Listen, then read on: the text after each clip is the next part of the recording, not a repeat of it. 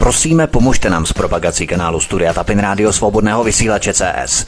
Pokud se vám tento nebo jiné pořady na tomto kanále líbí, klikněte na vaší obrazovce na tlačítko s nápisem Sdílet a vyberte sociální síť, na kterou pořad sdílíte. Jde o pouhých pár desítek sekund vašeho času. Děkujeme. Příjemný, krásný, dobrý večer, dámy a pánové. Posloucháte svobodný vysílač CS, od kterého vás zdraví vítek, přeju vám krásný večer a příjemný poslech našeho dnešního večerního pořadu. Matěj Gregor je hlavním organizátorem hnutí Odchod z EU. Chce v České republice prosadit referendum o členství v Evropské unii, protože si myslí, že to dobré z Evropské unie lze udržet i bez ní. Jak chce dosáhnout nejen vypsání referenda, ale také těch dobrých výsledků mimo Evropské unie? Necuknou nakonec sami Češi při zjištění, že by nám odchodem z Evropské unie zůstalo v peněženkách a na účtech po několik let méně peněz kde bychom hledali nové trhy. Jak chce Matěj Gregor čelit mohutné proevropské propagandě, kterou by spustila progresivistická média s mohutnou dotační podporou z Bruselu jak vychovat další mladou generaci s pronárodním ukotvením místo poevropštěné jourizace naší společnosti. Slyší dnes mladí na odchod z Evropské unie a dokáží číst mezi řádky. A já už tady na svobodné vysílači vítám Matěje Gregora, hlavního protagonistu hnutí Odchod EU. Matěj, vítejte, hezký večer. Děkuji za pozvání, krásný večer vám i posluchačům. Mně se to pořád plete, vy se jmenujete Odchod z EU nebo Odchod.eu a vlastně to říkáte i v rámci toho hnutí Odchod EU. My se jmenujeme odchod.eu, jsme spolek a nedávno jsme vypustili z názvu i to, i to slovíčko hnutí, aby si nás lidi nepletli s nějakou politickou stranou. Takže vy nejste politická strana přímo, to znamená, že se nebudete ucházet o přízeň voličů letos. Ne, určitě ne. My jsme, my jsme spolek občanské združení, které združuje voliče nejrůznějších stran v České republice, kteří právě mají společné to, že chtějí odchod z Evropské unie. A ti lidé vlastně můžou být jakékoliv politické strany nebo hnutí u vás. Vy združujete v podstatě úplně kohokoliv. Přesně tak, přesně tak. S výjimkou samozřejmě, pokud by se k nám hlasili lidé, kteří by byli součástí stran, které nějak zásadně jdou proti těm našim hodnotám, ale převážně združujeme lidi z více politických stran. Tak to je báječné. To znamená, že si můžou v podstatě na tom půdorysu průsečíku protnout vlastně úplně všechny politické strany, které mají nebo mohou mít ve svém programu zařazený i ten bod ohledně referenda členství nebo mm. o našem setrvání v Evropské unii, o našem členství, případně vystoupení. Ale k tomu všemu se samozřejmě dostaneme. Vy jste fanda do historie, kdy vás napadla taková v úvozovkách kacířská myšlenka zkusit se prosadit na politickém pelotonu ve tedy v rámci této otázky snahu vypsat referendum o našem členství v Evropské unii. Je to dlouho, co vás taková myšlenka napadla? Tak eh, samozřejmě ten zájem o nějaké veřejné dění a nějaké komentáře, to, to, bývalo, to bývalo už tak od jak živa od školy, když člověk cítil potřebu si, jak se říká, zanadávat nebo takhle, ale co se týká nějaké angažovanosti, tak eh, mě strašně přemluvilo to, když se ke mně pořád dostávaly informace, že mladí lidé jsou všichni proevropští a mladí lidé jsou všichni takový liberální a podporují euro a takové věci. No a když jsem tohle slýchával rok, dva, tak jsem si řekl, že nechci, aby mě takhle lidi viděli, že jenom proto, že jsem mladý, nechci, aby si mysleli, že mám takové názory, tak jsem si řekl, že to, že to zkusíme najít více takových mladých lidí a šli jsme do toho založit spolek. To je úplně skvělé, k tomu se právě dostaneme i v rámci těch generačních rozdílů a kontrastů, které se samozřejmě protkávají veškerými našimi pořady, protože přece jenom z Evropské unie chce vystoupit přece jenom ta starší generace nebo minimálně střední generace, která už mm. nějakým způsobem si prošla nějakým přerodem, co se týče politiky a určitou deziluzí v rámci hlavně polistopadové politiky v Československu a později v České republice. Ale k tomu, co jste řekl, tak bych se zeptal úplně jasně na rovinu, protože my se tady svobodné vysílači rádi bavíme na rovinu a na tvrdo, tak se vás ptám naprosto jasně hned na začátku. Chcete vy osobně zůstat nebo odejít z Evropské unie? Rozhodně odejít z Evropské unie. Nemyslím si, že členství v Evropské unii je pro nás dlouhodobého hlediska výhodné. Samozřejmě si ale moc dobře uvědomuji s tady tím názorem, že je třeba ty věci plánovat pečlivě, že to není otázka několika měsíců, ale rozhodně odejít z Evropské unie. A proč tedy neformulujete jasně váš postoj ve vašich stanovách v rámci názvu vaší organizace, hmm. respektive vašeho spolku, a místo toho volíte název soft řešení jakési v podobě referenda Evropské unie? Proč tedy hmm. máte, nemáte referendum, máte odchod z Evropské unie? Teď nechápu, jak to myslíte, že proč se nemenujete referendum z Evropské unie, ale odchod z Evropské unie? Protože vy sice chcete vystupovat, ale volíte to v podobě referenda. My, my to volíme v podobě referenda z toho důvodu, že jsme do té Evropské unie tím referendem vstoupili. Byť samozřejmě to referendum bylo z velké části hodně poskvrněné tou, nejednostranou, tou jednostranou kampaní pro vstup. Eh, já jsem přesvědčený o tom, že aby skutečně jsme jako národ zatáhli za jeden pro vás a povedlo se nám z Evropské unie vystoupit a abychom z toho vyšli co nejlépe, tak je nutné, aby všichni občané, i ti, kteří si třeba přejí v Evropské unii zůstat, viděli, že opravdu většina lidí, většina občanů téhle země chce vystoupit z Evropské unie. A myslím si, že i pro všechny euroskeptiky by to byl silný stavební kámen, kdyby viděli v těch férovém, vyváženém referendu, že opravdu více než 50% občanů chce vystoupit. Takže já jsem velkým zastáncem referenda, ale jsem stoprocentně přesvědčený o tom, že kdyby se k lidem dostávali jako pravdivé informace o Evropské unii, tak nemusíme vůbec pochybovat o tom, že bychom tím referendem vystoupili. Není rozdíl třeba mezi Nigelem Faragem z britského UKIPu, který šel celých, nevím, 20 let eh, s myšlenkou Brexitu, která se sice musela posvětit tím referendem, ale on otevřeně stále deklaroval, že chtějí Brexit. Proč vy otevřeně neprohlašujete, že chcete Czexit, ale místo toho referendum? Já si myslím, že referendum o vystoupení z Evropské unie je nevyhnutelná věc a všichni víme, že kdyby už se z Evropské unie vystoupit mělo, tak se to pravděpodobně před tím referendem nestane. A než lidem, než lidem od začátku říkat, že vystoupíme na tvrdo a určitě to bude i bez referenda a tak dále, tak já si myslím, že je férové na rovinu prostě říct, že to všechno musí směřovat právě k tomu referendu. A druhá věc je, že referendum je silný politický nástroj, respektive takový cíl, jak toho dosáhnout.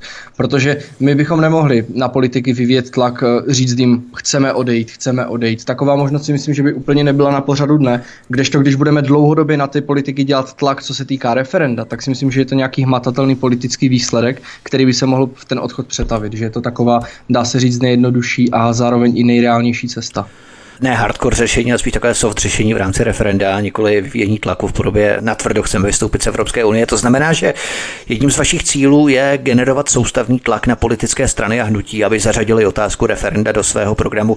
Myslíte, že by to skutečně dodrželi, protože přece jenom v Česku je politická kultura plnění slibů poněkud odlišná než třeba ve Velké Británii. Vzpomeňme si mm-hmm. na církevní restituce například, což měla v programu ČSSD v roce 2013 a po volbách se na to absolutně vykašlali. Neobáváte se, že by to s referendem bylo to tež? Určitě se toho obávám. Jak říkáte, politici několikrát slibovali, několikrát zklamali všechny lidi v téhle zemi. Já si myslím, že ani lidé už politikům nedověřují tak, jako tomu je v jiných zemích, nebo jak tomu bylo dřív tady. Já si ale myslím, že pokud bychom tady byli my, jako odchod, jako silná organizace, která by byla schopná na ty politiky vyvět tlak, ale zároveň i kontrolovat, a v případě, že by politici nedodrželi své sliby, tak bychom se pokusili z toho vyvodit důsledky, nepodporovat ty strany, případně výjít do ulic, pořádat demonstrace, to už se bavím hodně, hodně dopředu. Ale myslím si, že pokud by politici viděli, že je tady silná organizace, která združuje jejich voliče a zkrátka bude dohlížet na to, jestli ty sliby splní, tak jsem přesvědčený o tom, že by ty sliby splnit museli. Nebylo by to podobné, jako když politické strany 30 let hřímají o tom, jak chtějí snížit byrokracii a nebo vymítit korupci, ale státní zpráva tloustne. A úroveň korupce je u nás podobná jako kdesi v subsaharské Africe, eh, pané sliby, stejně jako s referendem. Pořád se točíme v kruhu, ale obávám se, že by to u nás takto dopadlo. Já si myslím, že ta politická reprezentace, která nás tady 30 let reprezentovala, byla strašně tristní. Taky o tom svědčí informace, že třeba Andrej Babiš je první polistopadový premiér, který není z ODS nebo z ČSSD mm. mimo úřednické vlády. Já si myslím, že jsme se tady stočili v začarovaném kruhu těch dvou politických stran, které si zkrátka jenom převáněly moc, e, potom už o Katě třeba koaliční smlouvou. Ale já si myslím, že se ta politická scéna mírně rekultivizuje, že tady jsou nové strany, že je tady v parlamentu čím dál více stran, čím dál více hnutí a že za poslední roky už těm politikům vidíme více pod ruce.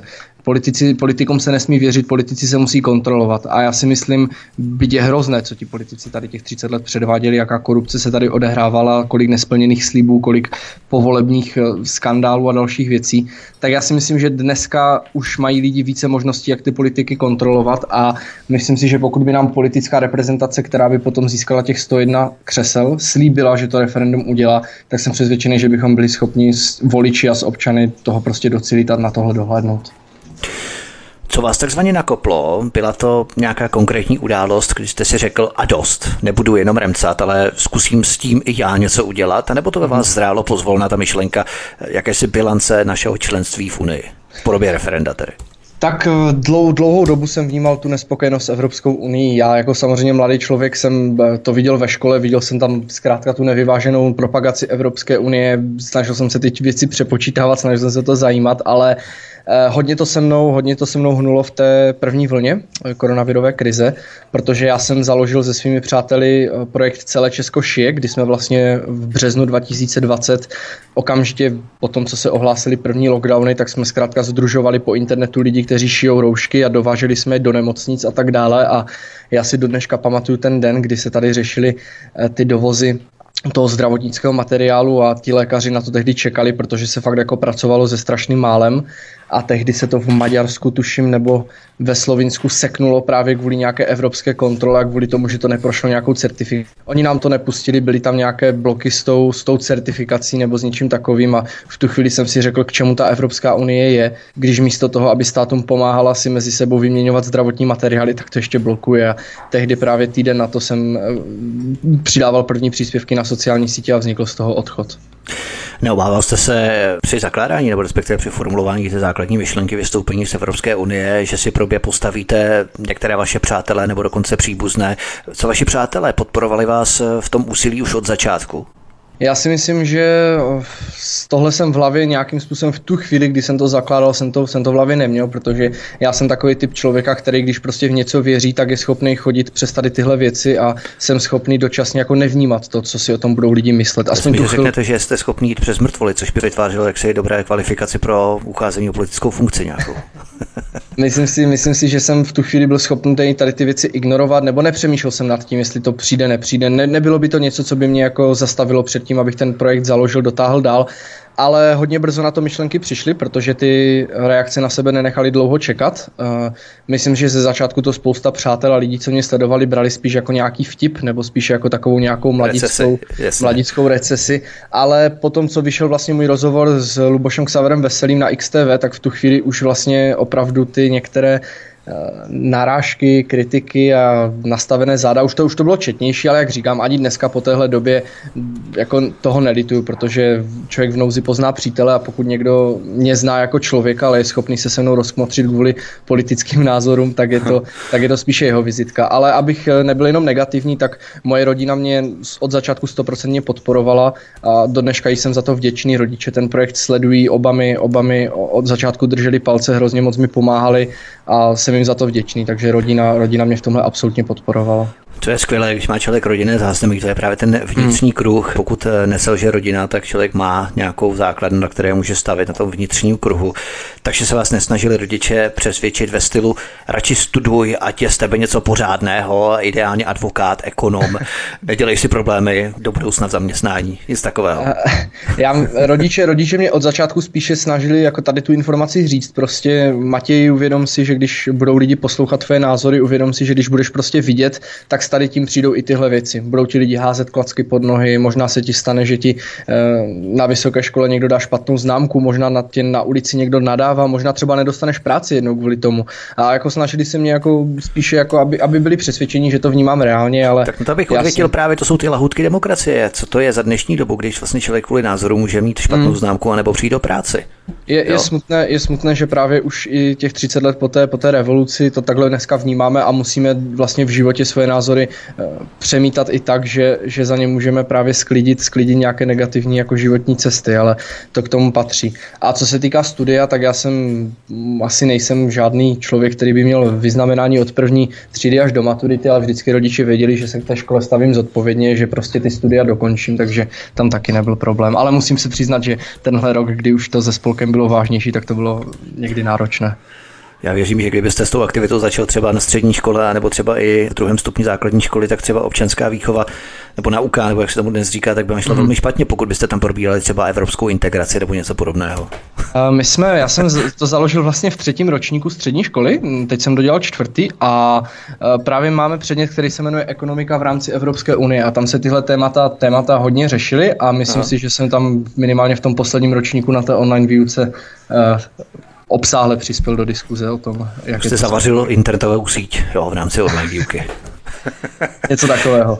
Myslíte, že jsme byli jako Československo nebo Česká republika úspěšnější, když jsme projevovali větší aktivity v samostatném módu nebo v samostatném režimu, než když jsme se přimkli k nějakému režimu, ať na západ nebo na východ, na sever, na jich. Prostě my máme pořád jakousi tendenci se k někomu přimykat, ať Rakouskou, Hersko nebo nějaký velmocenský pakt a tak dále. Ale myslíte, že se nám jako Česku nebo Československu dařilo, když jsme byli samostatní? No, já bych tohle rozdělil na dvě, na, dvě, na dvě roviny, protože vezmu teď tady to Československo a potom tady vezmu tu Českou republiku do toho roku 2004. Aha. Já si myslím, že jako Československo v tom tehdy ještě východním bloku i vlastně ty tři roky po té revoluci, tak si myslím, že jsme jako země mm, měli, měli kvality, které už dneska mít nebudeme. A myslím si, že se to týkalo hlavně toho, hlavně toho průmyslu, protože eh, když to řeknu hnusně, tak východní blok se nikdy neptal toho západního, co může nebo nemůže eh, ve svých zemích dělat. To znamená, že v průmyslu se tady zkrátka nešetřilo, tehdy se asi tolik nehledilo na nějaké směrnice a další věci. Prostě se dělalo to, co se mělo, byla tady velká výroba. A jo, ono, ono mladí lidi mají dneska hroznou tendenci si ten režim demonizovat a co bylo za komunistů bylo špatné a z nebe padaly ohnivé kameny, ale tak to prostě nebylo. My si musíme jako střízlivě říct, co tam bylo dobře. Viděl bych to v kvalitě potravin, v té soběstačnosti. Líbilo se mi, že, líbilo se mi, že se tady prostě vyráběly auta, vyráběly se tady zbraně. Ten technický průmysl byl tehdy na, myslím si, dost významném jako na zestupu a měl to úroveň. A mrzí mě, že tady tyhle věci, že jsme se o ně postupně připravili. Samozřejmě ne vždycky vinou Evropské unie, některé věci šly lépe, některé hůře, ale, ale hrozně mě tohle mrzí. No a když vezmu tu samostatnou Českou republiku od toho roku 1993 do roku 2004, těch 11 let, tak tam je to hrozně těžko hodnotit, protože vy asi moc dobře víte, že oni nám vlastně posílali ty evropské balíčky ještě před vstupem a činili tu naši ekonomiku závislou na té Evropské unii, i když jsme v ní ještě nebyli. Jo. Strašně nás jako krmili penězma a posílali tady ty předvstupové dotace a takovéhle věci.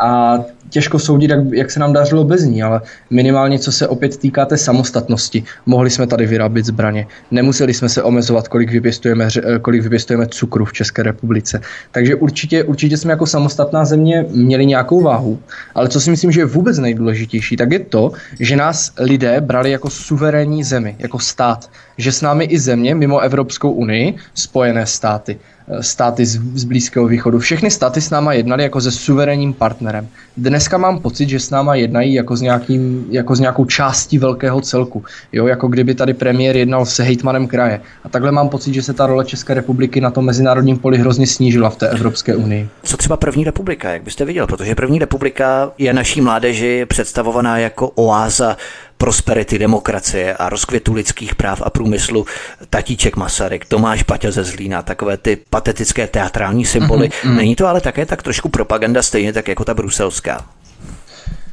Uh, rozhodně je. Já si myslím, že o první republice se hlavně učí strašně málo. Já jsem na té základní škole ještě před, už je to několik let, ale byl a myslím si, že o první republice, o první republice se učí hrozně málo.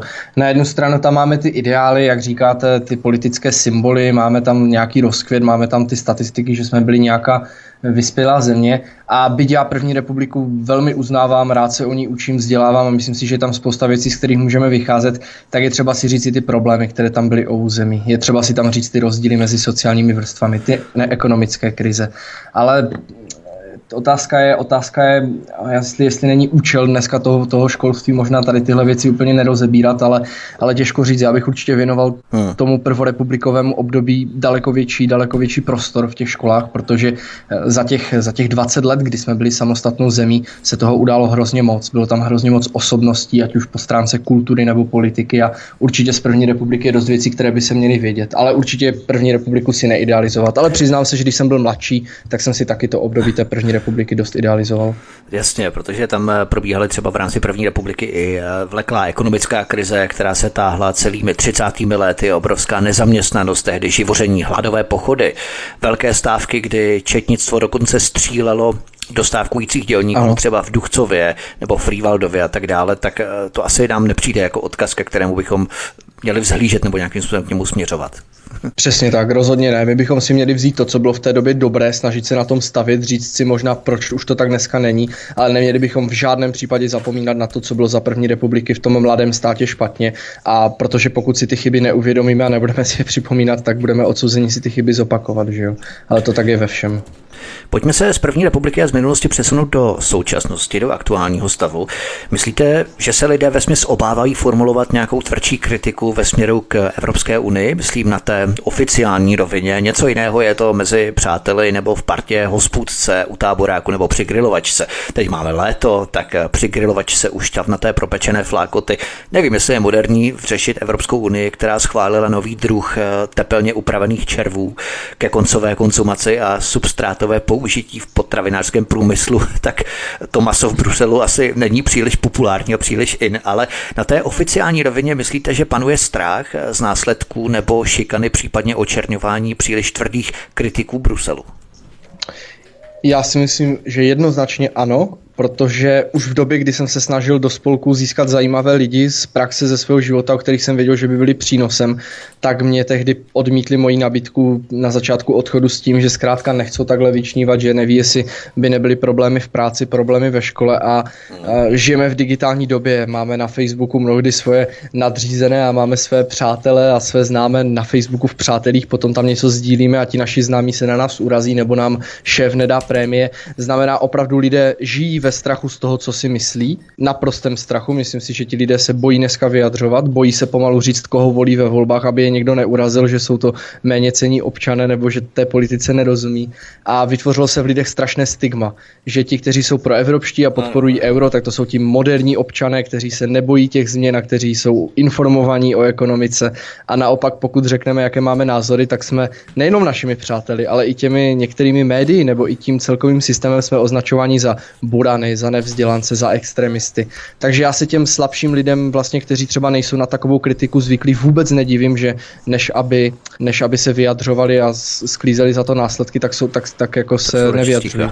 Je to hrozně špatně, je to hrozně špatně, že to tak je, ale, ale vůbec se těm lidem nedivím. No a víte, potom si, potom si ještě někde přečtete článek o tom, jak někoho za komentář na Facebooku málem odsoudili do vězení, kdyby ten člověk nedostal podmíněný trest potom.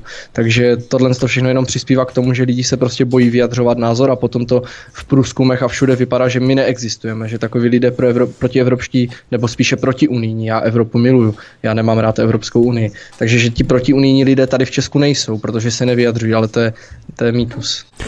To je pravda, protože pokud se vyjádříte, že jste pro Brusel, že jste pro Evropskou unii, tak se vás nikdo neptá proč. Ale jakmile vyjádříte nějaké radikální myšlenky proti Evropské unii, tak se vás hned začnou dotazovat proč a proč si to myslíte a jak je to možné mm-hmm. a že to je mhm. nemoderní a že to vlastně je příliš nacionalistické a příliš šovinistické a xenofobní a nevím co všechno.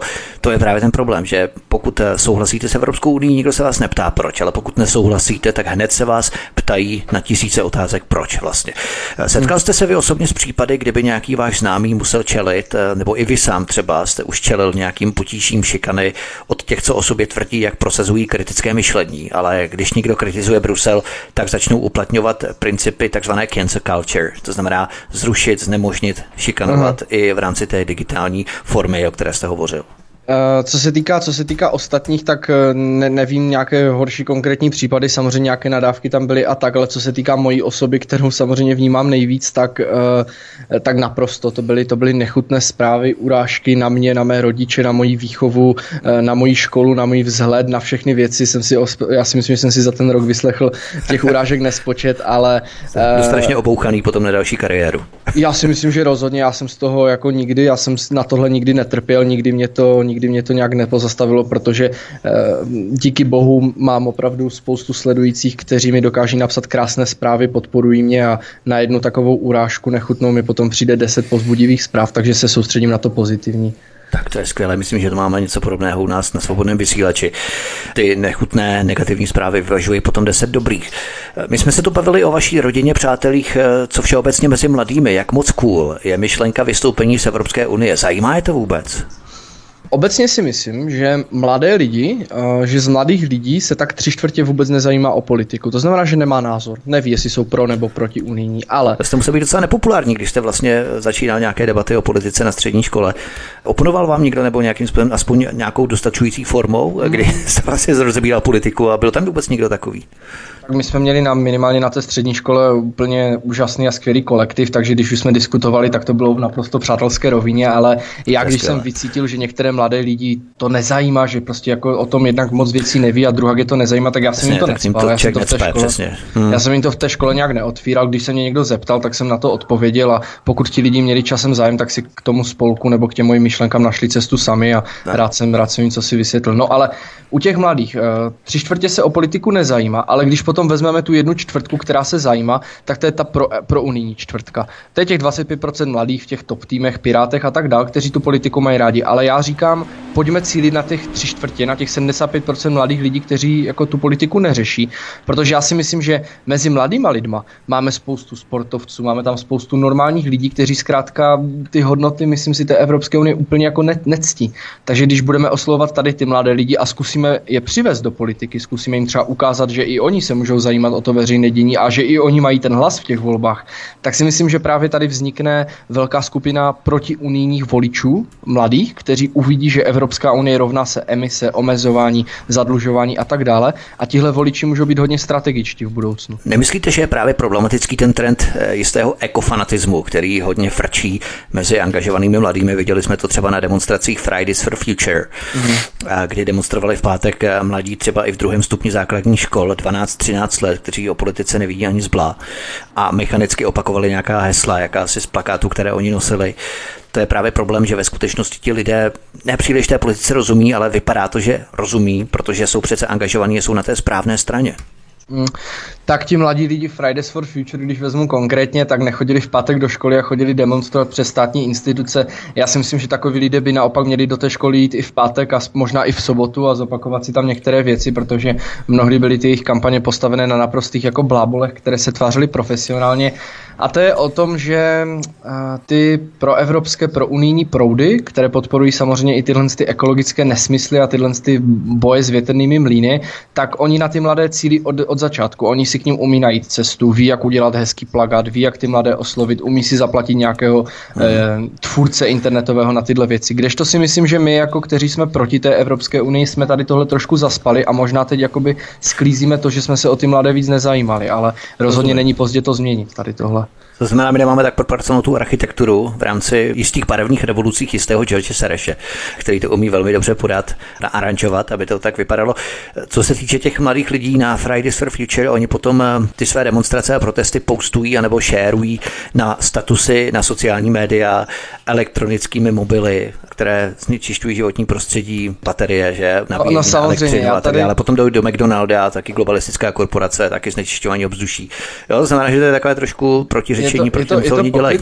A já teď uvedu jeden příklad za všechny. Teď vlastně v Mladé Boleslavi byli uh, to se Explosion Rebellion, nebo nějaká taková organizace aha, a ona, on tam byl ten aktivista nebinární, že jo, nemá pohlaví a, a on se tam přilepl k té cestě a zablokoval tam autobus, jo, že nemohl přes něho prostě projet na přechodu autobus. No a legrace byla, že on zrovna zablo- on si sedl zrovna před autobus, který jezdil na CNG, což samozřejmě je nejekologičtější způsob hromadné dopravy v současné době.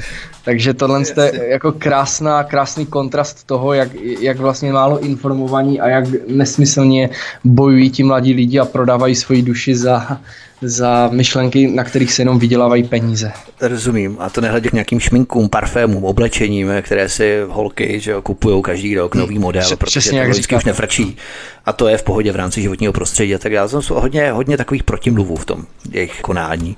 Co třeba, vy jste narazil na tu změnu pohlaví, ještě před písničkou se na to podíváme trošku. Je to hodně populární mezi mladými, nebo z toho mají srandu? Protože tady vidíme hodně youtuberů, kteří se holedbají tím, jakým způsobem třeba přecházejí různým coming outem, eh, přerody v rámci trans mm. aktivismu a tak dále.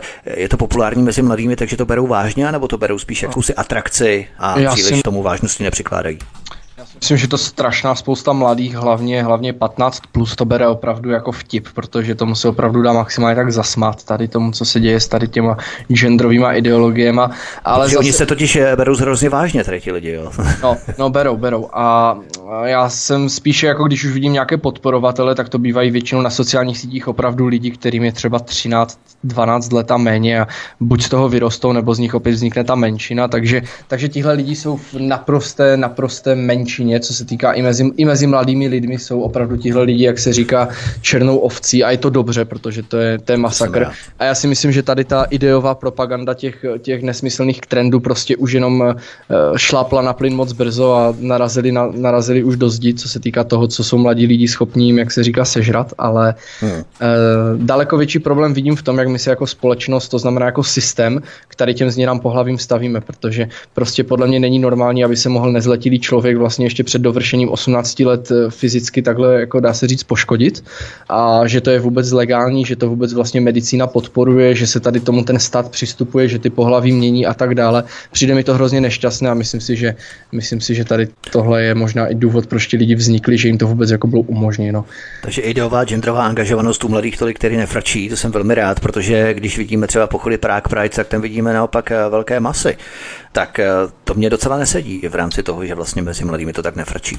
Tak eh, mezi na, na Prague Pride vlastně nejvíc asi najdeme, najdeme prostě homosexuální páry, lesbické a, a gay páry a to jsou, to, jsou zase, to jsou zase lidi z jiného spektra. Oni samozřejmě tohle jako respektují, jako že na oko musí říct, ty jo, jo, já tě chápu, já tě respektuju, jo. že ty se necháš předělat, ale myslím si, že doma, doma si každý, eh, i, i účastník Prague Prideu, i ten gay nebo i ta lesba si prostě řeknou, no tak jako sorry, ale to byli blázni, kteří se tam jako chodili převlečení za jiné pohlaví, takže fakt, nemá já to taky toleranci. setkávám s hodně lidmi právě i v rámci lesepa nebo gejů, kteří právě tvrdí naopak, že oni by tam nikdy v životě nezavítali do těch pochodů, protože producírovat se tam eh, v latexu anebo s přirozením na hlavě, tak eh, to je opravdu nepříliš blízké jejich naturelu, to znamená, že mladé pirátstvo George Hejduková a další, tak to mezi mladými tedy nefrčí. Tak Georgie Hejduková je takový dobrý mem, takže ona, ona je spíše opravdu i mezi, i mezi mladými lidmi, kteří třeba jsou i proevropští, tak vím, že si s ní dělají velkou legraci a, a Georgie Hejduk je známá tím, že, že chce žalovat ty lidi, kteří kritizují na Twitteru a tuším, že nedávno dávala tweet, že eh, strašně lituje toho, že vlastně nejde zažalovat, že s právníkem procházela to, co jí chodilo na Twitter do zpráv a že jí hrozně mrzí, že to nemůže zažalovat k soudu, protože prostě to je nenávistné. Jo? Já kdybych měl žalovat všechno, co mi voliči Pirátu za poslední rok napsali, tak myslím, že nedělám nic jiného. Oni rádi žalují, oni velmi rádi udávají Bruselu a oni rádi žalují právě. Naposledy žalují Nelu Liskovou, to znamená místo předsedkyně Olga Rechterová, se žaluje za sdílený článek, nebo respektive sdílený výrok o přednostním přidělováním bytů migrantům což eh, sdílelo dalších 20 tisíc lidí z Pirátské pravdy a oni žalují vlastně mm-hmm. pouze ji a těch 19 999 ostatních sdílení nežalují. To je velmi zvláštní takové, že tam je pouze ona, tam stojí u toho soudu. A nebo žalují, nebo chtějí zažalovat Andreje Babiše za to, že se o nich vyjádřují, že podporují krimigranty. A oni ho také chtějí zažalovat, když tady máme vlastně video Ivana Bartoše, jak je omotaný vlajkou Antify Good Night White Pride a je tam v rámci toho pochodu, že eh, náckové táhněte, migranti vítejte, nebo jak tam skandují, tak eh, to je opravdu k nevíře, za co oni vlastně chtějí za všechno lidi žalovat.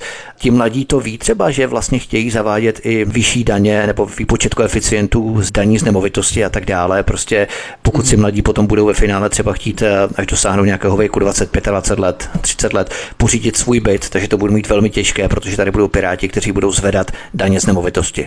Mm to je to, to je to, že ti mladí lidi si tyhle věci neumí říct v kontextu. Jo? Prostě když, když bydlíte u rodičů a studujete školu, to znamená, že neplatíte daně, nevyděláváte peníze, tak je hrozně těžké jako brát na velkou váhu problém, že jednou budete mít drahé bydlení. Jo, to je jako kdybych vám třeba ve 13 řekl, že vám zdraží benzín, tak je vám to vlastně jedno.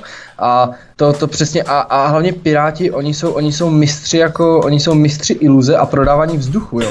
Já, no. jsem, jako já jsem nezažil stranu za 30 jako let, co s nějak jako se snažím zpětně i sledovat politiku do historie, aby někdo vyhrával volby s tím, že bude říkat, že zvedá daně. Jo, a oni dokážou i z tady tohohle zvedání daní udělat antibabiš program, že se musí nějaká sekira zaplatit a takové věci. A oni hlavně vlastně... říkají, že to nikdy neřekli, že to vlastně jenom interně diskutovali, že to nemají v programu, jo? Oni to vlastně interně diskutovali, takže to není problém prý.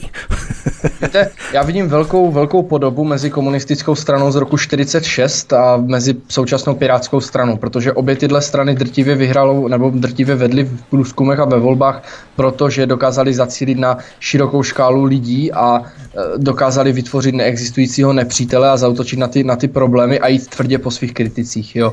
Byť samozřejmě e, nechci vůbec tady srovnávat žalobu Nelly Liskové s nějakými soudními procesy, které končily trestem smrti, abych, abych nevypadal jako nějaký, nějaký nelida, ale, ale vidím tady velkou filozofickou, velký filozofický průsečík mezi Pirátama a mezi tehdy tehdejšíma komunistama, protože ti lidi měli stejnou filozofii. Jo. Oni viděli v každém, kdo se má trochu dobře nepřítele, oni pořád neustále jako apelovali, že nás tady někdo škodí a že všechny kritiky je třeba vymítit a že kritici lžou a kritici jsou nepřítele, nepřátelé a tak dále. A hrozně mě to děsí, protože mě to, opravdu mě to děsí, protože víte, dnešní mladí si myslí, že volič komunistů to jsou prostě jako, chápete, staří lidi, kteří vzpomínají na minulý režim a říkají si takovéhle věci, ale my už, oni už vůbec neví, že v roce 46 volilo komunisty prostě každý třetí člověk, že? Ano, ano, jo? po té válce, kdy a, byl vlastně hlad a tak dále, ano, sociální nejistota.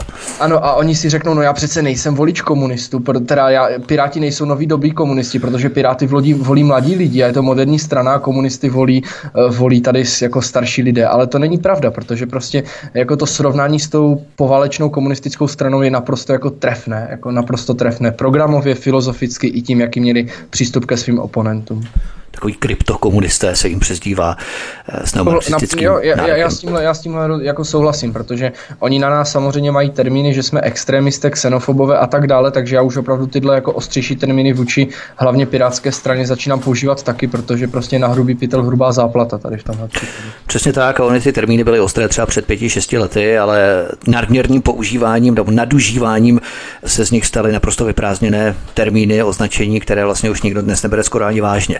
Matěj Gregor, hlavní protagonista hnutí, nebo respektive spolku, pardon, spolku odchod.eu nebo odchod EU, je naším hostem hmm. u nás na svobodném vysílači od mikrofonu vás zdraví Vítek. My si zahrajeme písničku a potom budeme pokračovat dál a podíváme se na další otázky. Třeba jaká generace je největším podporovatelem hnutí EU. Zůstaňte s námi hezký večer. Máme po písničce, vítáme vás tu zpátky od mikrofonu svobodného vysílače vás zdraví Vítek a spolu se mnou je tu Matěj Gregor, jeden z vedoucích představitelů spolku Odchod EU.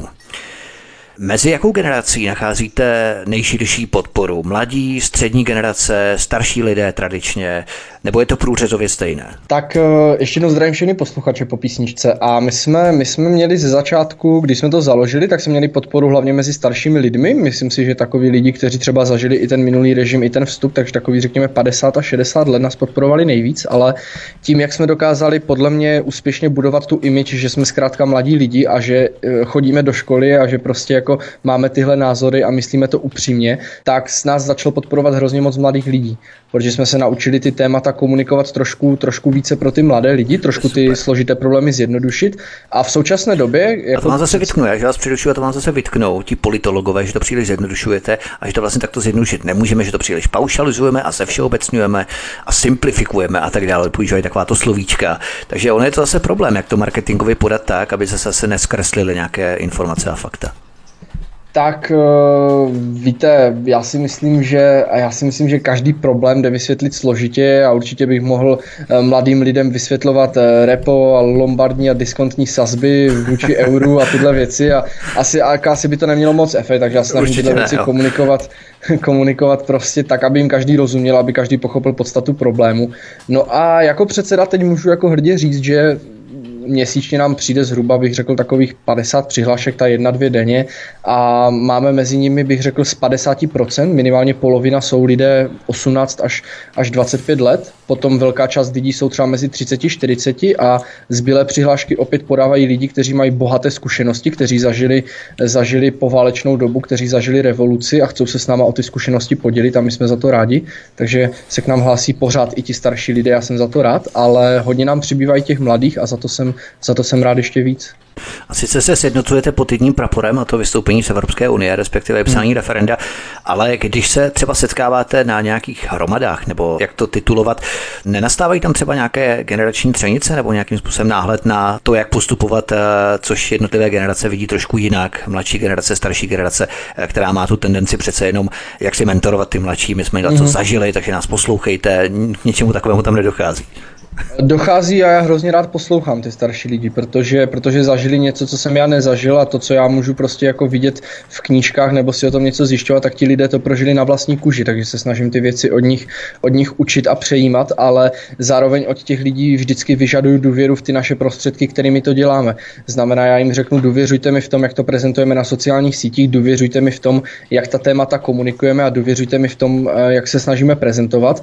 A samozřejmě potom ty téze eh, společně společně dáváme, dáváme dokupy a ti starší lidi nám hrozně moc věci hradí a mají ty zkušenosti, takže nám řeknou a tady bych si dával bacha a tady to zkusme takhle. A víte, tady jsme třeba dali příspěvek, tohle by bylo třeba říct příště jinak. Takže fungujeme na velké jako vnitro, vnitrospolkové diskuzi, máme každé dva týdny konferenci, teď to bylo kvůli covidu přes internet a asi to i přes internet pořád bude do nějakého sněmu, takže spolu komunikujeme, řeknou všichni, co se jim líbí, co se jim nelíbí, my řekneme, co na to můžeme zapracovat a spolu takhle jako na tom, na tom spolku pracujeme, takže to je určitě skvělé. Já jsem spíš mířil na to, jestli ta starší generace se nesnaží nějakým způsobem třímat, eh, jak si důrazněji, to kormidlo směřování spolku, aniž by brala v potaz to, co chtějí opravdu ti mladí, protože přece jenom mladí hmm. nemají samozřejmě zkušenosti, ale mnohdy do těch věcí postupují nebo vstupují po hlavě, hmm. jak si radikálně bez rozmyslu, tak jak to skloubit dohromady.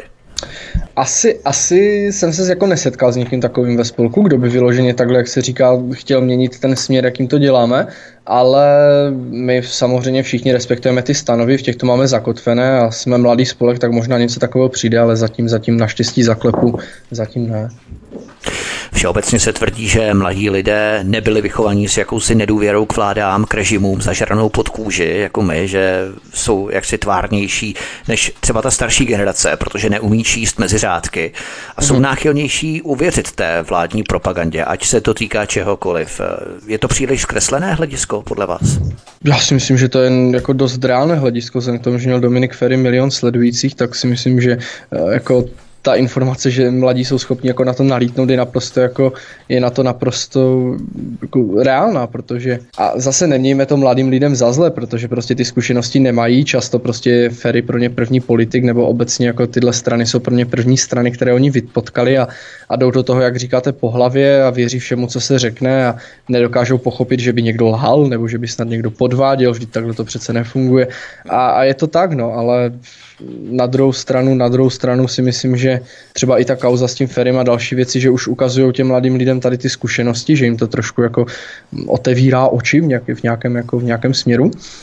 Ale vždycky to tak bylo, vždycky byli mladí lidi ti neskušení, vždycky jsme ty největší, jak se říká, i ti starší lidi to říkají, že ty největší uh, hlouposti natropili v mládí, takže jo, asi to k tomu mládí patří, tady tahle politická naivita a tyhle věci. Já si myslím, že i já třeba některé malé názory, ty hlavní asi ne, ale třeba i nějaké drobné pohledy třeba ještě budu, budu mít v životě jinak, ale já si myslím, že to k tomu patří. Jako.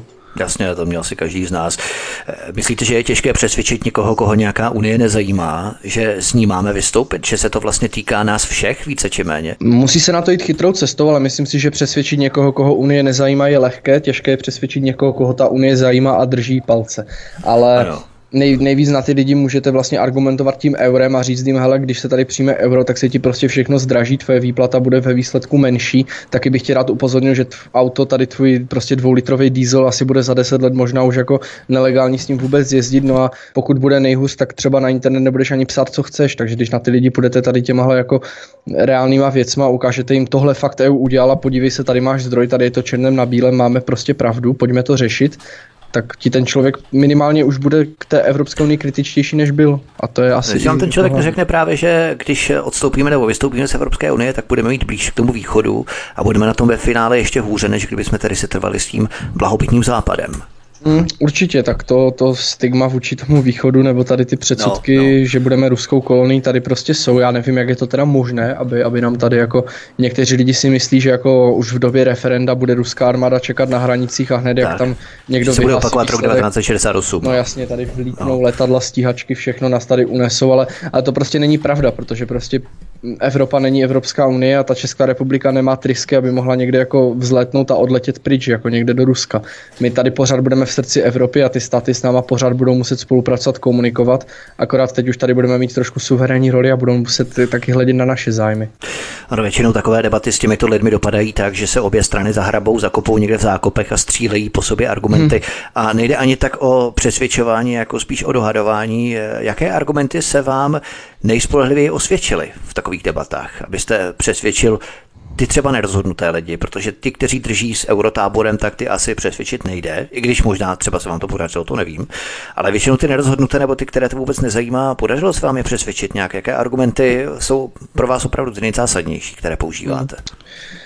Tak eh, já, já, vždycky, já vždycky argumentuju těma věcma, které, které si myslím, že jsou, že jsou logické. Snažím se tomu člověku to prostě říct, jako pokud to není žádný odborník, tak se to snažím vysvětlit hodně jednoduše a řeknu mu, řeknu mu, pojďme si to říct logicky. Ty firmy tady podnikají, pokud odejdeme z Evropské unie, co se stane, když by jako s náma přestali obchodovat? No tak přijdou o peníze, chtějí to a on ti řekne, no nechcou to. Aha, takže tady evidentně budou s náma podnikat, ale budou třeba platit větší daně a budeme z nich mít víc peněz. Mhm, to asi jo.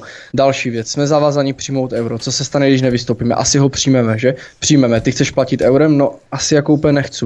No, tak vidíš, že jo. Pokud někdo argumentuje, že euro je výhodné, já mu řeknu, čím se platí v Itálii, Řecku a Španělsku? No, eurem. Je to pro ně výhodné? No, není. A, ta, a tak dále, jako se stane tady s těma lidmi jako argumentovat na ty konkrétní problémy, no a potom, potom záleží, co ten člověk jako vyzdvihává. Někdo vám kvůli Evropské unii řekne, že jsou dobrá kvůli bezpečnosti, kvůli míru, tak mu řeknete, že třeba tady existuje ještě, ještě EFTA, že jsou tady jiné možnosti. Potom třeba někdo řekne, že Evropská unie je pro nás výhodná kvůli penězům, tak mu ukážete, že to tak není, že zkrátka budeme čistými plátci a tak dále. Jo? Ono, já hlavně počítám vždycky s tím, a to je hlavně velká pravda, že ti lidi, kteří se mnou se hádají o Evropské unii, oni prostě jako toho moc neví a tím pádem tom, toho člověka trošku i vzdělám někdy. trošku edukovat mm. ty lidi samozřejmě. Eh, referendum o členství v Evropské unii bylo určené zákonem číslo 151 lomeno 2002 sbírky. Nebylo určené vůbec žádné kvórum tehdy. Jediným požadavkem bylo vyjádření nadpoloviční většiny účastníků. Tehdy se ji zúčastnilo círka 54% voličů. Myslíte, že je fér, když se pro náš vstup do Unie vyslovila lehce nadpoloviční část Čechů a v podstatě rozhodli za téměř druhou polovinu národa. Obecně, že to referendum není fér. Já jsem se to referendum hodně zajímal, dělal jsem o něm nespočet jako, jako článku a udělal jsem o něm i několik videí a jako obecně jako vůbec si myslím, že i ti lidi, co se vyjádřili pro vstup, tak toho potom litovali, jo, protože, protože si potom řekli, že, že prostě to není pravda, že tady nemáme platy jak v Německu a tak dále, takže takové referendum přece není fér, vždyť tady se mělo vyhlásit nějaké kvórum, řekněme minimálně 70% eh, oprávněných voličů, jo. Prostě tam byla účast, kterou tady máme občas v krajských volbách, tak, tak takoví lidi tady prostě přišli jako k volbám a už před 17, 18 lety vlastně přesně před 18 lety rozhodli o našem, o našem osudu v Evropě a už se nás nikdy nikdo na nic nezeptal. Takže to referendum, referendum možná bylo relevantní prvních pár let nebo prvních pár měsíců, ale potom, co se jako transparentně dali najít informace o tom, jak to bylo financované, že kampaň za vstup dostala eh, od ministerstva zahraničí desítky milionů korun na kampaň a ta druhá kampaň nedostala ani korunu a tak dále, uh-huh, uh-huh. tak přece člověk, který zná tyhle informace, nemůže tvrdit, že to referendum bylo nějakým způsobem férové nebo objektivní. Ale zase na druhou stranu měli jsme poprvé referendum, ale každých pět let si volíme europoslance do Europarlamentu, stejně hmm. tak, jako si volíme hmm. třeba naše poslance do poslanecké sněmovny nebo do Senátu, do horní komory. Není to stejné? Uh, svým způsobem to asi stejné je, ale já si myslím, že se mělo hlavně, že ten bod zlomu té demokracie v EU prostě přišel s Lisabonskou smlouvou a jsem do, dneska, do dneška přesvědčený, že se o Lisabonské smlouvě prostě mělo hlasovat referendem a, a byla obrovská chyba, že si to tehdejší ústavní činitelé prostě nevynutili a v jiných zemích se o tom referendem hlasovalo. My jsme, se, my jsme se bez boje, bez jakéhokoliv referenda nebo bez jakéhokoliv nátlaku jsme se vzdali naší posledních jako pravomocí, které jsme v Evropské unii měli. No, já si myslím, že ta Evropská unie nebo obecně ty prounijní strany vždycky říkají, že nemůžeme lidem nechat rozhodnout v referendu, protože lidé tomu nerozumí a takovéhle argumenty, to je, to je naprosto jako zcestné. Někdo by ale mohl namítnout v rámci toho našeho referenda ohledně vstupu do Evropské unie, tak někdo by mohl namítnout, že ta druhá polovina vyjádřila svůj postoj k Unii tím, že k hlasovacím urnám prostě nepřišla, čímž dala v podstatě pro náš vstup do Unie zelenou. V podstatě ten vstup legitimizovali. Vnímáte to podobně? Asi to z části podobně vnímám, protože já opravdu, já si myslím, že člověk, kterému na téhle zemi záleží, by prostě k těm volbám chodit měl a, a i když jsou dvě špatné volby, tak jde prostě jako vždycky vybrat tam ta méně špatná. U toho referenda si myslím, že, ta, že to ne, to byla prostě jednoznačná, jednoznačná volba tehdy, ale, ale těžko říct, proč lidi nechodili v refer, k referendu. Já jsem mi možná přesvědčený o tom, že, že ani možná nechtěli jako ti politici, tehdejší ta špidlová vláda, aby se k tomu referendu šlo, že možná fakt jako tušili, bude nám stačit, když tam přijde půlka, jako většina to hodí, že jako jo a možná nám to jako bude stačit.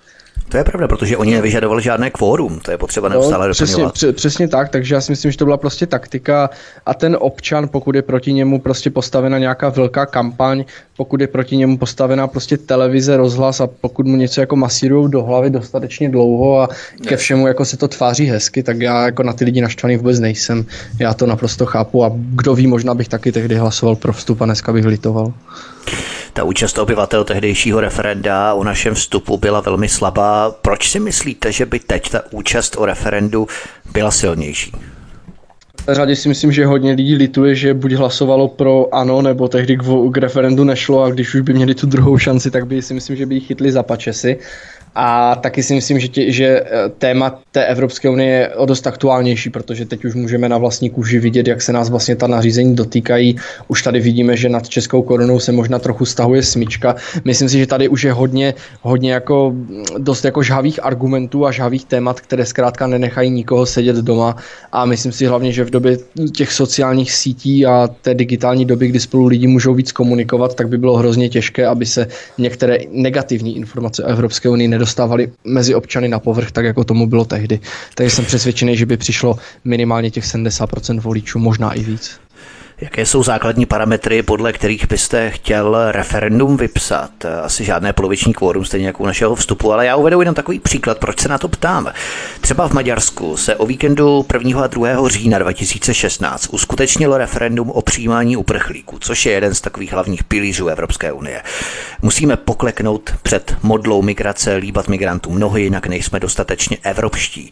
Proti uprchlíckým kvótám se v Maďarsku tehdy vyslovilo 98,32% občanů, což je přes 3 miliony lidí.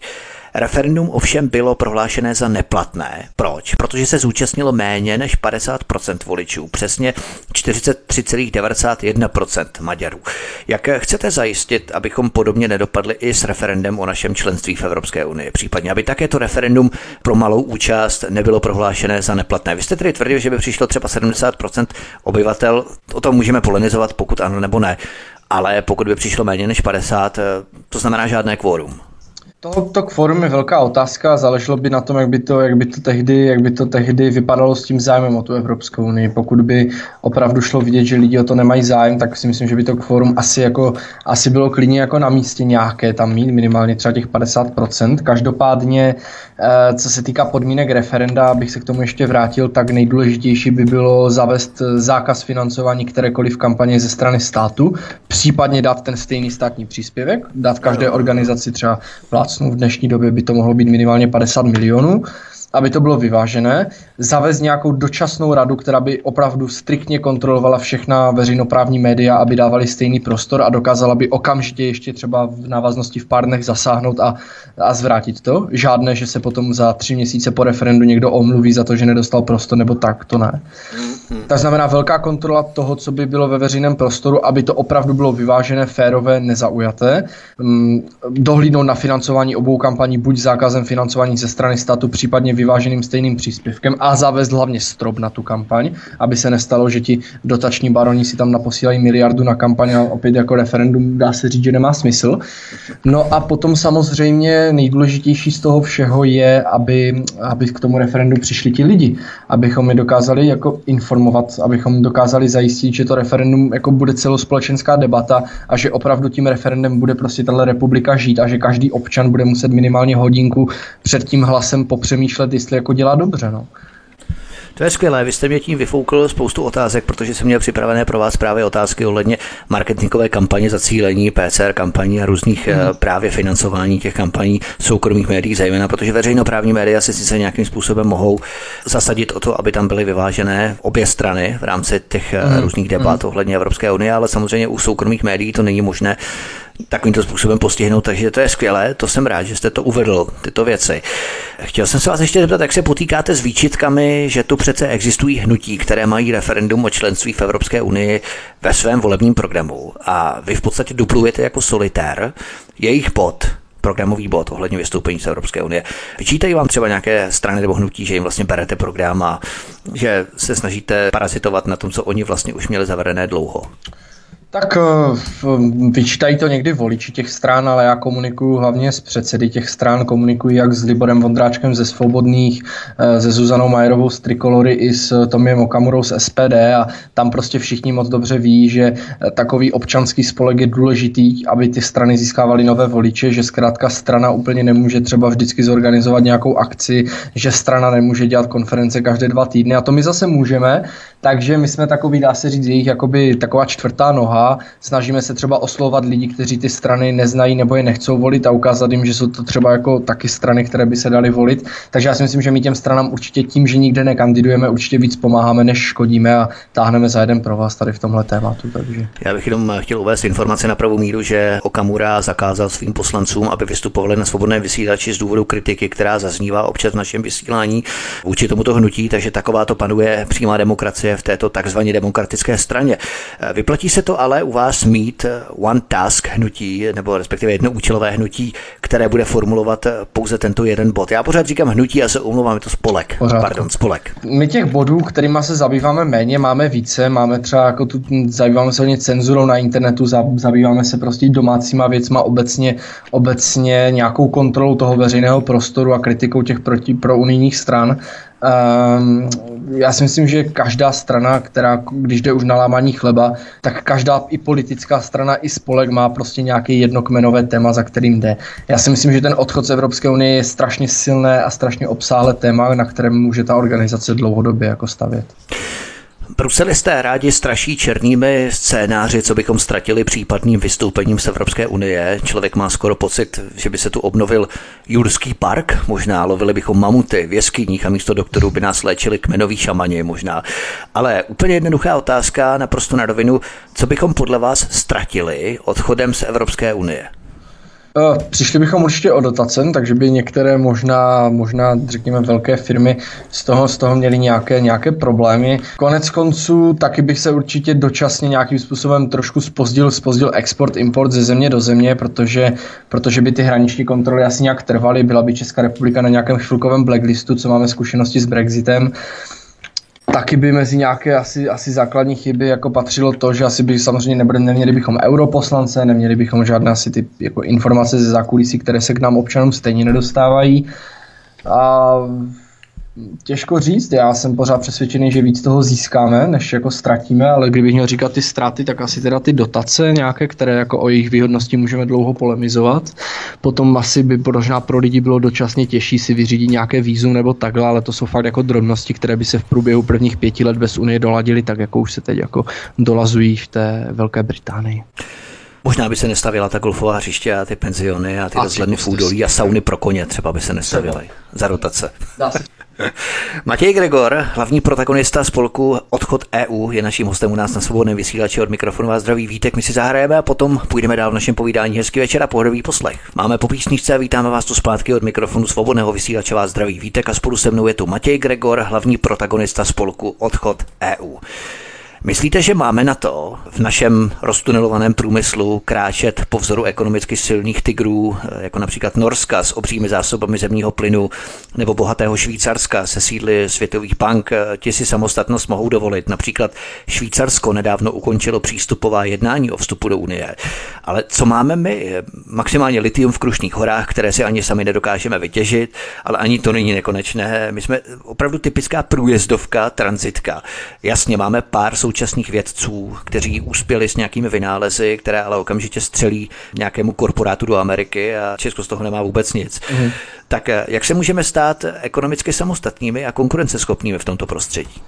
My bychom měli chytit tu, ten vlak toho digitálního průmyslu a měli bychom začít eh, prostě dělat věci, které jiné země kvůli nařízením Evropské unie dělat nemohou. Můžeme se zainvestovat do zbrojního průmyslu, můžeme se domlouvat s velkýma firmama, které třeba hledají investiční pobídky v rámci, v rámci zemí po celé, po celé Evropě, kde dostanou nejlepší podmínky, aby tam mohli začít vytvářet pracovní místa. Zkrátka hodně zainvestovat do budoucnosti, zainvestovat do těch, do těch nově vznikajících průmyslů, obnovit ty průmysly, které mají stále perspektivu legislativu, ale kvůli Evropské unii už jsme se jima nemohli zabývat některé zemědělské průmysly, zbrojní průmysl a další věci. A myslím si, že pokud bychom takhle dlouhodobě koncepčně tyhle věci tvořili, tak bychom, tak bychom se mohli stát suverénní zemí, která bude mít vyspělý průmysl. Zkusme to vyprofilovat třeba na těch zemědělcích. Vezměme to na příkladu našich zemědělců, kteří už teď nadávají, že jejich francouzští, němečtí, španělští a tak dále kolegové mají o dvě třetiny vyšší dotace a proto jim nemohou konkurovat cenami v rámci produktů, které vypěstují. Jo? Mm. OK, a teď naším vystoupením z Unie ty dotace nebudou vůbec žádné a to ovoce zelenina, které už teď je drahá, bude ještě dražší. Myslíte, že lidé nezačnou řvát jak ranění? Tak já bych to neviděl úplně tak černě, protože já si myslím, že uh, spousta, spousta těch regionálních zemědělců a tak dále právě trpí na to, že ty velké agregáty ty dotace zneužívají a na ně ty dotace nejenže nezbydou, ale taky nemůžou konkurovat tou velikostí a cenou. A taky si myslím, že uh, pokud bychom teda vystoupili z Evropské unie, tak bychom nemuseli posílat do Evropské unie ten povinný příspěvek uh, v řádech několik stovek, tam to je tuším, nechci se plést, 140 miliard korun ročně. A samozřejmě z tady tohohle, z tady obrovské částky, která by teď zůstala v Česku, tak bychom mohli, mohli ty zemědělce regionálně podpořit a nechyběly by tam peníze. Vy jste nadnesl, že bychom odchodem z Evropské unie spíš více získali, než více ztratili. Co bychom tady odchodem z Evropské unie naopak získali? Kdybyste si měl tak trochu zahrát na marketáka, mediálního experta Marka Prchala třeba jo, a atraktivizovat tu myšlenku našeho odchodu z Evropské unie. Co bychom tady odchodem získali hlavně? Tak já si myslím, že ta první věc eh, alfa omega je, že bychom získali eh, naši českou korunu, že bychom už nemuseli žít ve strachu, že přijdeme o naši měnu a zadlužíme se kvůli euru. Eh, to mě vede k druhému tématu, nemuseli bychom uručit svým majetkem za ty evropské dluhy a už bychom nemuseli do Evropské unie posílat peníze. Taktéž bychom se nemuseli bát žádných migračních kvot ani povinného přerozdělování, protože už bychom v Evropské unii zkrátka nebyli. Získali bychom kontrolu nad našimi zákony, protože už by zákony Evropské, Evropského parlamentu nebyly nad těmi našimi což je 60% zákonů, které ročně přijmeme, tak pochází z Evropské unie, což je naprosto Myslím, jako že spousta toho balastu bychom museli naopak z té legislativy jaksi vypráskat. A to by také bylo docela kumšt něco takového udělat během následujících let. Jo? Ten mm, vlastně mm. balast z Bruselu bychom vlastně museli nějakým způsobem zrušit a tu legislativu zase zpětně uvést do toho původního stavu před naším vstupem do EU. Určitě by muselo dojít nějakému, k nějakému obnovu, nějaké novele, novele zákonů. To by Vyčistit. bylo by to určitě Bruselovat. No, něco něco takového, ale já si zase myslím si, že ty témata, která tím získáme, to znamená stabilita ekonomiky, suverenita téhle země, zase jako široká škála možností, jak to dále rozvíjet, případně to členství v EFTě, což si myslím, že je velice, velice dobrá alternativa vůči Evropské unii, tak to jsou natolik silné a lákavé argumenty, že určitě jako eh, se mi nezdá, že bych tady tyhle argumenty měl zastínit tím, že řeknu, že přijmeme euro a dostaneme dotace na školku, anebo tady jako třeba budeme muset přijmout nějaké, nějaké nelegální migranty. A možná bychom třeba začali kupovat rum a měli bychom žárovky opět zpátky. Jedním z typických argumentů eurofilů a bruselistů je, že se nám z Bruselu vrací více peněz, více finančních prostředků, než těch, které do bruselské pokladnice odvádíme. V čem je podle vás takový argument chybný nebo lichý? Tak na papíře to vypadá, že dostáváme víc, než dáváme, jenže my do Bruselu posíláme čisté peníze a dostáváme je zpátky ve formě těch nepoužitelných dotací na, eh, na sauny pro koně a na cyklostezky a na ty, na ty rozhledny v údolích a tyhle věci. Zkrátka ty peníze, které sem z Bruselu proudí, nejsou čisté, nejsou použitelné, jsou to předem určené peníze, ze kterých stejně vytěží zahraniční firmy. A druhá věc je, že my, od, my i na papíře už budeme dostávat od roku 2024 méně, protože se v roce 2024 staneme čistými plátci. To znamená, že už ani na papíře, už ani na těch dotacích nebudeme dostávat více peněz, než tam pošleme. To je velmi důležité, to lidé dost nevědí, si myslím právě. Od roku 2024 nebudou tady vůbec žádné dotace. Přesně tak. To znamená, že myslíte, že ty různé dotační programy jsou akorát tak dobré pro podnikatele, kteří na ně dosáhnou, nebo kteří na ně umí dosáhnout, to je možná ještě lepší, kteří na ně umějí dosáhnout a kteří jsou ochotní podstoupit tu obrovskou byrokracii s tím spojenou, protože to se nám prý vrací, ale mně přijde, že se za ty dotace budují právě různá golfová hřiště, penziony pro podnikatele, jak jsme říkali, různé rozhledny v údolí a tak dále, prostě nesmysly, takže reálně i z těch dotací, které se nám vrací třeba větší míře, než to do Bruselu posíláme, tak z toho reálně my lidé téměř nic nemáme. No, Eh, já si myslím, že jedna z deseti nebo jedna z osmi dotací je použitelná. To jsou takové ty dotace, co vidíme, že ve škole se koupí nová počítačová učebna, že se postaví někde nějaké náměstí. To jsou asi jako užitečné věci. Ale zase, tohle není nic, co bychom si nezvládli postavit sami, kdyby jsme nemuseli do Evropské unie posílat peníze. A jinak máme, máte naprostou pravdu, my dostáváme z Evropské unie formou dotací jako naprosto nepoužitelné mnohdy věci, u kterých jako můžeme fakt jako dlouho přemýšlet o tom, k čemu vůbec jsou a hlavně dochází k obrovské, ale, ale jako nadmíru obrovské korupci v tom dotačním prostředí. Tam se topí desítky miliard euro ročně a to je něco, co by nás určitě mělo zajímat, protože to jsou peníze nás, daňových poplatníků a daňových poplatníků z našich sousedských zemích a spronevěřuje se to pro dotační barony, hmm. kteří v tom prostě jenom umí chodit.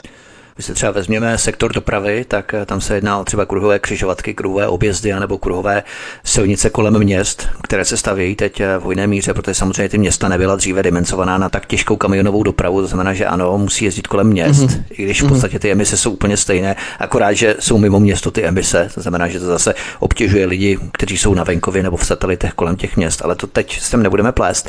Ta doprava v rámci betonové lobby nebo betonářské lobby je tady také docela silná v rámci těch dotací a výstav různých nadjezdů, podjezdů a tak dále. Jo, jo, rozhodně, rozhodně je a vidíme na ministerstvu dopravy, že ty výsledky prostě nejsou těch staveb, že to je, že to je jedno velké korupční prostředí, kde se postaví dálnice, za tři roky se opravuje a nejhorší na těch věcech je, si myslím, že prostě dobře, dobře, tak se nevěří peníze, dobře, tak se asi něco stane, ale my nikdy nepotrestáme vyníka. To se prostě jde. A kdo vedl stavební deník, a kdo dodal materiál, a kdo mu ho koupil, a kdo to odškrtl, který úředník dal razítko. A je to tak začarovaný kruh, že ve výsledku nikdy nikdo není potrestaný. A jediný poškozený člověk je tam nakonec ten občan, který tady celou tuhle drahou jako oslavu platí. Vy jste v předchozím vstupu hovořil třeba o kvotách na výrobu cukru nebo brněnské zbrojovce a tak dále. Myslíte, že je tam nějaký velký rozdíl v rabování a tunelování bank, páteřního průmyslu a trancování prosperujících továren, fabrik a podniků v 90. letech minulého století v České republice, které naši převlečení komunisté na modro, eh, kinder managementy a tak dále přivedli cukrund. Takže jsme si za větší část zdecimovaného průmyslu zdecimované ekonomiky mohli víceméně sami a ne Brusel, protože zase je určitým českým zvykem, a to si přiznejme, mnoho věcí delegovat na Brusel, i to, za co si vlastně ve skutečnosti můžeme jenom a pouze my sami. Jo, určitě se Evropská jako unie často kritizuje za věci, za které tak úplně nemůže, ale, ale konec konců my jsme, ti, ti lidé už jsou dneska tady znechucení, dávají to najevo tou nízkou volební účastí do evropských voleb a co se týká toho srovnání s tou kuponovou privatizací, tak eh, když to řeknu hodně s nadhledem a vtipně, tak tehdy bohatli čeští gavneři a teď bohatnou ti zahraniční gavneři na tom. Rozumím.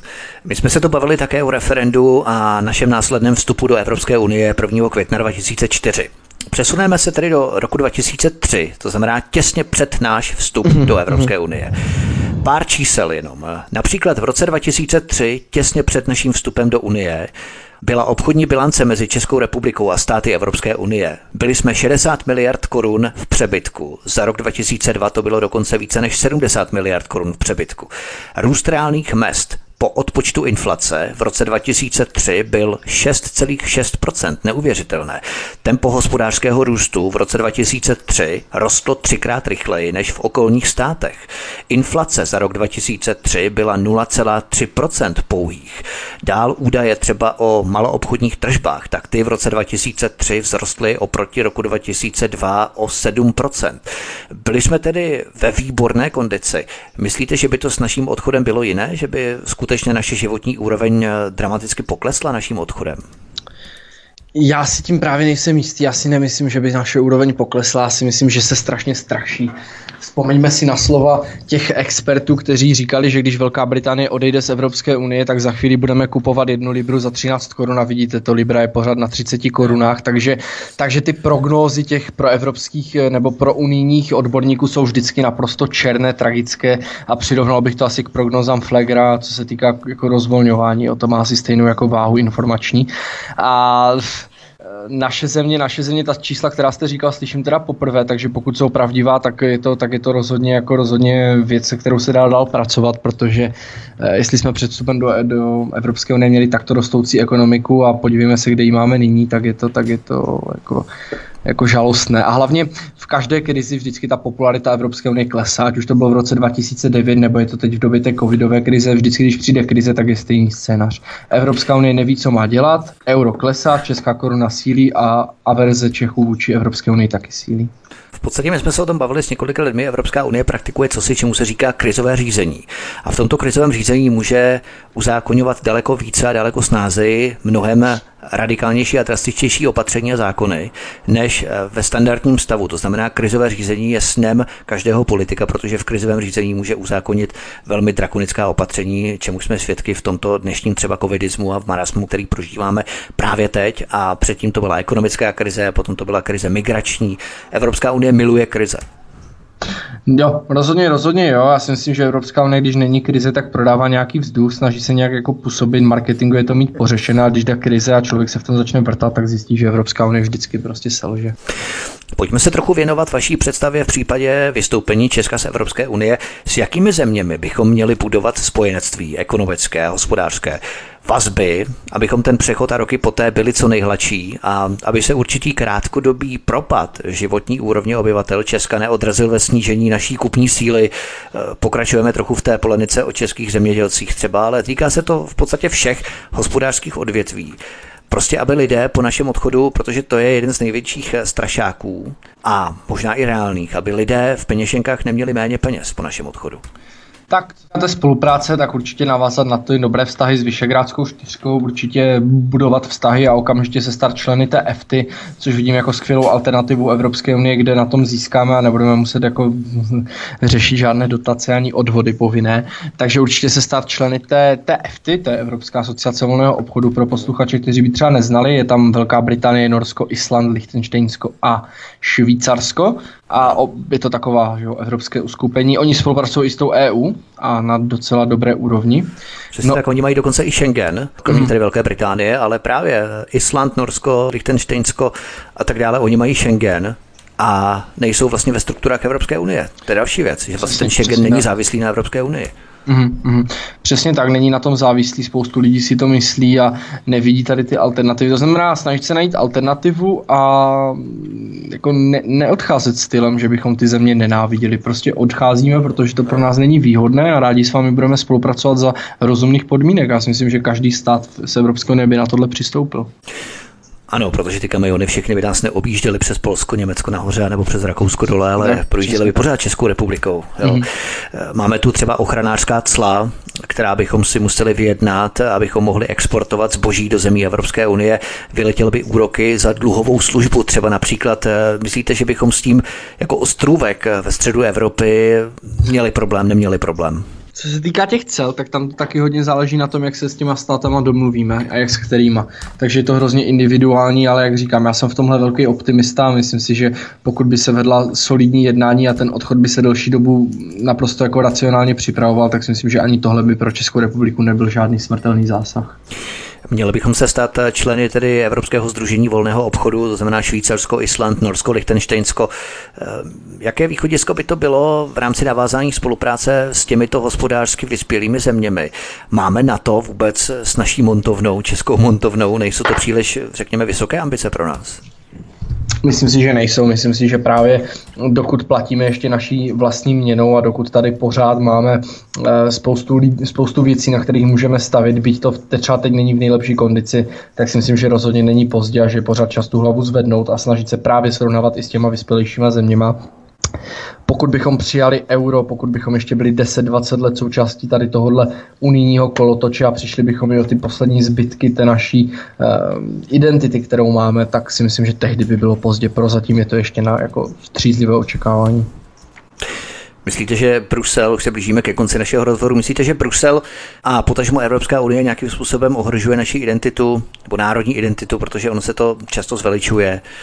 Jaké konkrétní kroky Evropská unie vytváří k tomu, aby naši identitu ohrožovala? Tak možná tu otázku položím. Já si myslím, že to je hlavně tím neustálým jako snižováním sebevědomí České republiky. Myslím si, že je to tím, jak nás třeba uh, dávala Evropská unie k soudu. Myslím si, že je to tím, jak těm českým občanům bere to, co tu měli rádi, ať už je to třeba ten průmysl, pořád ten pocit toho, že my nemůžeme. Jak tady pořád budí tu propagandu, eh, že bez Evropské unie na tom budeme špatně a tak dále. To všechno v lidech zanechává pocit, že žijí vlastně v zemi, která nemá žádnou hrdost, že žijí v zemi, která je k ničemu, že žijí v zemi, která je závislá na někom. Jo, a takový občan už pak vlastně ani opravdu jako nechce, nechce vlastně nějakou změnu, protože už je znechucený a přijde si jako méně cený. Takže, ta, takže ten Brusel to jede takovým jako systematickým poškozováním tady těch, tady té naší pověsti mezi těma občanama. No a co se týká konkrétních kroků, třeba těch ekonomických, tak eh, nikomu moc neprospěje, když, když, ho, ten, když ho ta Evropská unie připraví o jeho vlastní měnu, když nemáme žádnou Českou národní banku, když musíme mít všude vlajky Evropské unie. To jsou všechno takové střípky malé, které ale prostě dohromady jako dělají jeden velký celek, který nám určitě neprospívá. Ale zase bruselisté eurohujeři by namítli, že je to v pořádku, protože máme spolupráci s Evropskou unii. To znamená, že je v pořádku mít tady vlajky Evropské unie, anebo označení takové ty štítky Evropské unie, nebo Made in EU, nebo já nevím, tam přesně všechno napsáno u projektů, které jsou financované z dotací Evropské unie, tak je to v pořádku, protože to je ta spolupráce přece, ne? Ta vlajka, ta vlajka nemá co reprezentovat. To prostě, to prostě já, za mě by tady neměla být vlajka. Prostě eh, Evropská unie nemá žádné občany. Jsou tam jenom Češi, Němci, jsou tam jenom národy. Nemají žádné euroobčany. Prostě takový lidé neexistují a můžou si do sčítání lidu psát, co chtějí. Neexistují euroobčané, existují jenom, jenom prostě uh, jednot, zas, jak tomu teď jsem vypadlo slovíčko, existují jenom členové těch národů, ano, které ano. v Evropské unii jsou. V žádném případě Evropská unie nemá co reprezentovat a jejich vlajka nemá na státních institucích v žádném případě co dělat. Co třeba europoslanci, kteří jsou voleni každých pět let, myslíte, že skutečně reprezentují Českou republiku alespoň nějací, anebo to jsou většinou eh, věry Jourové, které vůbec nereprezentují Českou republiku, ale v rámci Evropské komise třeba z pozice tady věry Jourové, tak už reprezentují pouze Brusel, jsou to jaksi europeizované entity, možná bych řekl, to nejsou ani lidé, to jsou entity, které v podstatě nereprezentují vůbec ten národ a všechno, co dělají, je v příkrém rozporu mimo ty naše národní zájmy. Já si myslím, že jsou tam eh, už jenom europoslanci, kteří nezastávají naše hodnoty, jako je Jiří Pospíšil, Věra Jourová nebo nebo uh, Tomáš Zdechovský a tihle lidé a s, s Polčák a prostě lidi, kteří tady hlasovali opakovaně proti zájmům České republiky. Uh, vážím si obou, obou poslanců, kteří tam byli zvoleni za, za, za SPD, ať už Ivana Davida, s kterým jsme nějak v kontaktu a který, který nám pomáhá i Hinka Blaška, kterého jsem osobně, osobně potkal, byť vím, že měl s tou SPD taky teď nějaké problémy, tak si jich obou, obou těchto pánů vážím a myslím si, že, to, že, že hlasují vždycky tak, jak by si to většina občanů tady přála, ale k některým europoslancům to je asi lepší se vůbec jako nevyjadřovat. Jo, konec konců máme tam, máme tam prostě poslankyni Pirátu Gregorovou, což je opravdu jenom schoda men a aby, aby tam někdo vlastně jako eh, byl za české občany a říkal tam, že chce Evropskou federaci, tak to je prostě špatně. Já jsem teď nedávno četl, zrovna tady před několika dny jsem narazil právě na facebookový profil na mediálních sítích Markety Gregorové, která tam má v rámci kampaně do České sněmovny, v rámci českých voleb, realizované českými voliči. Tak tam má napsáno Markéta Gregorová, i ty jsi Brusel. Jo, jo, ona, ona tak takhle to je její kampaň. No, i ty jsi Brusel, no. To mě přišlo jako velmi vtipné, protože tady se vůbec nejedná o eurovolby, ale o české volby do České poslanecké sněmovny do dolní komory parlamentu České republiky a ona tam má i ty Brusel tak člověk si říká, co ti Piráti vlastně vůbec propagují, jestli Českou republiku i v českých volbách, nebo tady už vlastně vůbec o e, Českou republiku nejde. Protože kdyby tam měla třeba i ty si Praha, tak třeba pro Brňáka by to bylo taky docela degradující, jo? to chápu, ale Brusel to je ještě možná horší. jo, tak um Markéta Gregorová v tady tomhle ohledu, eh, ohledu tohle, tohle, dělat, tohle dělat dlouhodobě a Pirátská strana to je takové, to je něco jako McDonald, to jsou prostě franšíze, oni existují ve více zemích, teď jsou tady zrovna nejsilnější a mají vlastně evropské Piráty, je to jedna velká propojená síť eh, vlastně stran, které prostě mají ty globalistické pro unijní názory, nemají rádi národní identitu, myslí si, že jejich myšlenky jsou správné, já to beru, já to vidím jinak a myslím, že tak vidí 90% lidí jinak a jenom otázka času, než i ti voliči od nich dají ruce pryč. Myslíte, že takové ty neomarxistické pilíře, které oni prosazují, to znamená sociální, genderová a rasová rovnost, plus ochrana klimatu samozřejmě, co patá Greta, ta tam nesmí chybět, tak to jsou atributy, které prosazuje většina mladých, právě neříkám v rámci těch Fridays for Future, o kterých jsme se bavili, ale souzní s tím, angažují se v tom mladí v těchto atributech, nebo je jim to ukradené? Většina lidí, eh, většina lidí, kteří se jakoby eh, angažují, jsou mladí, ale ne většina mladých jsou ti, kteří se tam angažují. Ti, kdo tam jsou, jsou většinou mladí lidi, ale v žádném případě není většina mladých lidí v souznění s tady těmahle věcma. Spíš jenom čekají, až je osloví ta druhá strana a myslíte, že to dělají z přesvědčení, že tam vstupují, anebo tomu opravdu věří, těmto věcem? Uh, já si myslím, hodně mladých lidí si chce připadat zajímavých, připadat, že jsou součástí něčeho a tohle tyhle instituce jim jdou naproti, tak potom prostě skočí a připadají si asi v tu chvíli důležitě, že prostě zachraňují svět, že dělají něco správného a hrozně to prožívají, ale myslím, že tady ty věci prostě odejdou, když ti lidé zjistí, že prostě eh, dospělý život a prostě starosti života člověka, který chce chodit do práce a mít rodinu, nejsou to, kolik je někde uhlíkové stopy. A myslíte, že Piráti zneužívají školy jako jakýsi rezervoár k lovení, k rekrutování mladých lidí, anebo to není tak očividné? Tak prozatím doufám, že jsem se s tím ještě úplně nesetkal, že by na školách lovili. Ta evropská propaganda tam samozřejmě je, protože se v evropské, ve školách se učí o Evropské unii věci pouze v jednom kontextu, ale přímo reklamu na Piráty jsem tam ještě neviděl a myslím si, že to už by bylo hodně přes čáru, ale uvidíme po volbách. Uvidíme po volbách. Každopádně vy jste třeba závěrem pořadu vedl politiku třeba s profesory ve střední škole ohledně Evropské unie, když jste tam brali právě ty věci ohledně integrace Evropské unie, jak jste mluvil o ekonomice Evropské unie v rámci předmětu, který jste měl od třetího ročníku, kdy jste vlastně zakládal spolek. Tak eh, když jste vedl polemiku třeba o nevýhodách našeho členství v Evropské unii, jak to oni brali? Člověk od člověka, někteří dobře, někteří, někteří, někteří hůře, ale, ale vesměs nikdo mi kvůli tomu nedělal na škole zlé. Já si můžu na svoji školu vzpomínat jenom v dobrém a myslím si, že na některých věcech, které jsem na Evropské unii kritizoval, jsem se shodl úplně se všema. Tak to je skvělé. Já myslím, že se shodnete nejenom se všema v rámci vaší bývalé školy, ale i s většinou našich posluchačů, kteří nás poslouchali a kteří nás doposlouchali až do konce. Já vám děkuji, Matěj, že jste byl hostem u nás na svobodném vysílači. My se tady u mikrofonu svobodného vysílače setkáme třeba i někdy příště mm-hmm. a můžeme si popovídat o dalších aspektech Evropské unie, třeba o propagandě nebo o financích, samozřejmě nějakou atraktivní formou. Mm-hmm. Ještě to domyslíme, jakým způsobem to podat, tak, aby to bylo opravdu srozumitelné. Matěj Gregor, hlavní protagonista spolku Odchod od Evropské unie. Matěj, moc vám děkuju. Držím palce a mějte se hezky. Vy taky moc děkuji za pozvání a přeji krásný večer vám i posluchačům. Naslanou. Tento i ostatní pořad si, milí posluchači, můžete stáhnout nejenom na mateřském webu svobodného vysílače, ale zavítejte i na náš kanál Odyssey, kam se prosím zaregistrujte, je to velmi jednoduché. Vyplníte pouze e-mailovou adresu a heslo, pokud už zaregistrovaní nejste. No a po potvrzení odkazu v e-mailu se můžete přihlásit stejně tak jako na YouTube i ke kanálu Odyssey, Studia Tapin Radio a tím nezmeškáte žádné pořady, které pro vás připravujeme, které pro vás chystáme a budeme vysílat tady u nás na svobodném vysílači. Stejně tak jako na YouTube, který nám banuje a blokuje naše pořady, právě proto přecházíme na platformu Odyssey. To by bylo všechno pro dnešní pořad. Já se s vámi loučím. Od mikrofonu vás zdraví Vítek a těším se s vámi při příštích pořadech naslyšenou. Hezký večer.